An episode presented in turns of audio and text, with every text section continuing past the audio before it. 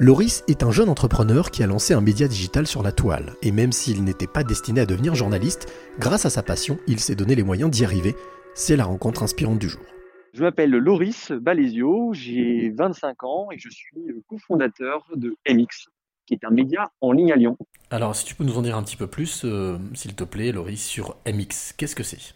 Avec plaisir. Alors MX, c'est donc euh, un média où on traite de toute l'actualité locale à travers euh, des contenus vidéo qui vont être diffusés sur Instagram et Facebook. On touche à peu près 500 bah, 000 personnes dans le bassin euh, de la métropole de Lyon.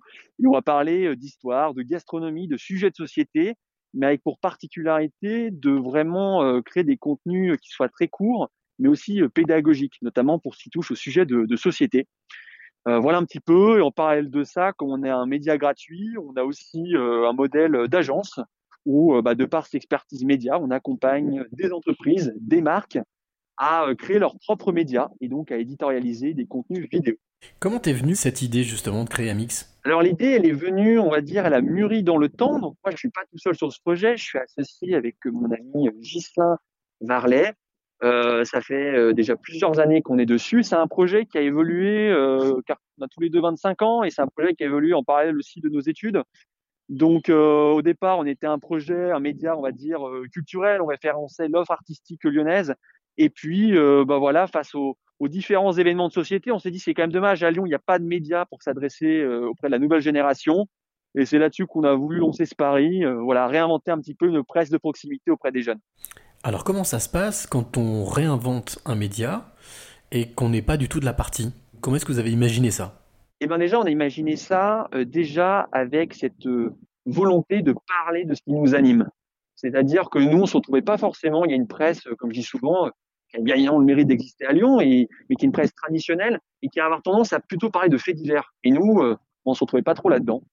Donc, on a voulu, on s'est dit, bah tiens, on a commencé. Alors déjà, historiquement, hein, on n'avait pas cette perception qu'on était un média. On organisait des événements, on parlait, on était un agenda, on parlait de, ce qui se passait euh, à Lyon.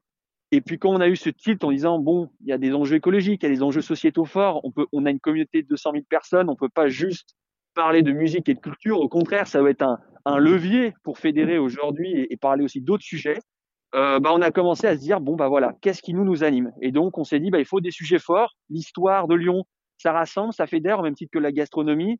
Euh, et ça, ça va nous permettre de parler de sujets de société avec quelque chose de plus pédagogique. Alors, dans, la, dans, la, dans le fond, c'est que chaque semaine, on a notre petit temps à nous et on se dit, bah tiens, voilà, euh, qu'est-ce qui nous a marqué, qu'est-ce qu'on a envie de parler? On le fait et on donne la parole aux personnes qui nous intéressent. Ces personnes à qui vous donnez la parole, comment est-ce qu'elles réagissent, comment est-ce qu'elles interagissent? Super bien. On va dire qu'on a fait, je vais parler par exemple de l'interview du, du maire de Lyon. L'idée, quand on interviewe le maire de Lyon, c'est pas de, de donner, on va dire, euh, d'avoir un, un angle euh, qui va être de dire si euh, on va on va sentir si le média est pour ou contre. En quelque sorte, on va être beaucoup plus axé sur tiens en fait être maire de Lyon. Euh, bah, c'est quoi être maire de Lyon? Comment ça s'est passé par exemple la, la transition avec son avec son avec le maire précédent, Monsieur Gérard Collomb? On va être beaucoup plus intéressé de ça aujourd'hui. Donc les gens sont plutôt, on cherche pas disons à, à se mettre en avant nous comme un chroniqueur qu'on pourrait voir sur un plateau télé, mais vraiment à, à donner un temps de parole aussi bien à des personnalités locales, mais aussi à des inconnus, des gens de, de, de, la société civile. Alors parmi tous les projets que vous pouvez avoir, parce que je suppose qu'il y en a plein des cartons, toi et ton associé, euh, quel est celui qui vous, qui vous porte le plus? Quel est celui qui vous tient le plus à cœur? Euh, alors peut-être que c'est pas le même en, pour lui, euh, mais en tout cas moi j'en ai un en tout cas qui, qui tient vraiment à cœur. C'est vraiment aujourd'hui le à l'époque, c'est-à-dire c'est vraiment ce nom de format. Hein. Quand comme je disais, on fait pas on fait pas juste de traiter l'actualité en vidéo, c'est vraiment des formats thématisés. Et à l'époque, c'est un format qui est super important parce qu'il permet, en comprenant un petit peu l'histoire, on permet aussi de mieux analyser, d'avoir une grille de lecture de ce qui va se passer, de ce qui se passe aujourd'hui, de ce qui va se passer demain. Et on le voit, on a des audiences très très fortes là-dessus, avec notamment bah, notre chroniqueur euh, Vlad euh, que je salue, euh, qui va du coup permettre d'apporter aussi une prise de recul sur tiens comment les gens vivaient avant. C'est super intéressant. On avait fait un sujet sur sur notamment une, épidémie qui était venue à Lyon lors du, lors du Covid, les gens se rendaient compte, bah oui, il y a déjà eu des crises épidémiques avant. Et ça, c'est intéressant. Loris, quelle est la clé que tu aimerais transmettre ou donner à celle ou celui qui t'écoute maintenant? Alors, les, la clé, ou les clés, mais c'est vrai que c'est toujours, euh, c'est toujours difficile de donner une clé qui n'a pas déjà été entendue, comme c'est vrai qu'il y a eu beaucoup de, beaucoup de sujets là-dessus. Pour autant, en y réfléchissant un petit peu là, moi, ce que je trouve qui est vraiment important, c'est cette, c'est cette notion de, passion. C'est-à-dire qu'aujourd'hui, si je dois faire un, bilan de cette courte expérience entrepreneuriale, c'est que c'est la passion qui nous a permis aujourd'hui d'avancer, de tenir malgré les claques que l'on peut se prendre.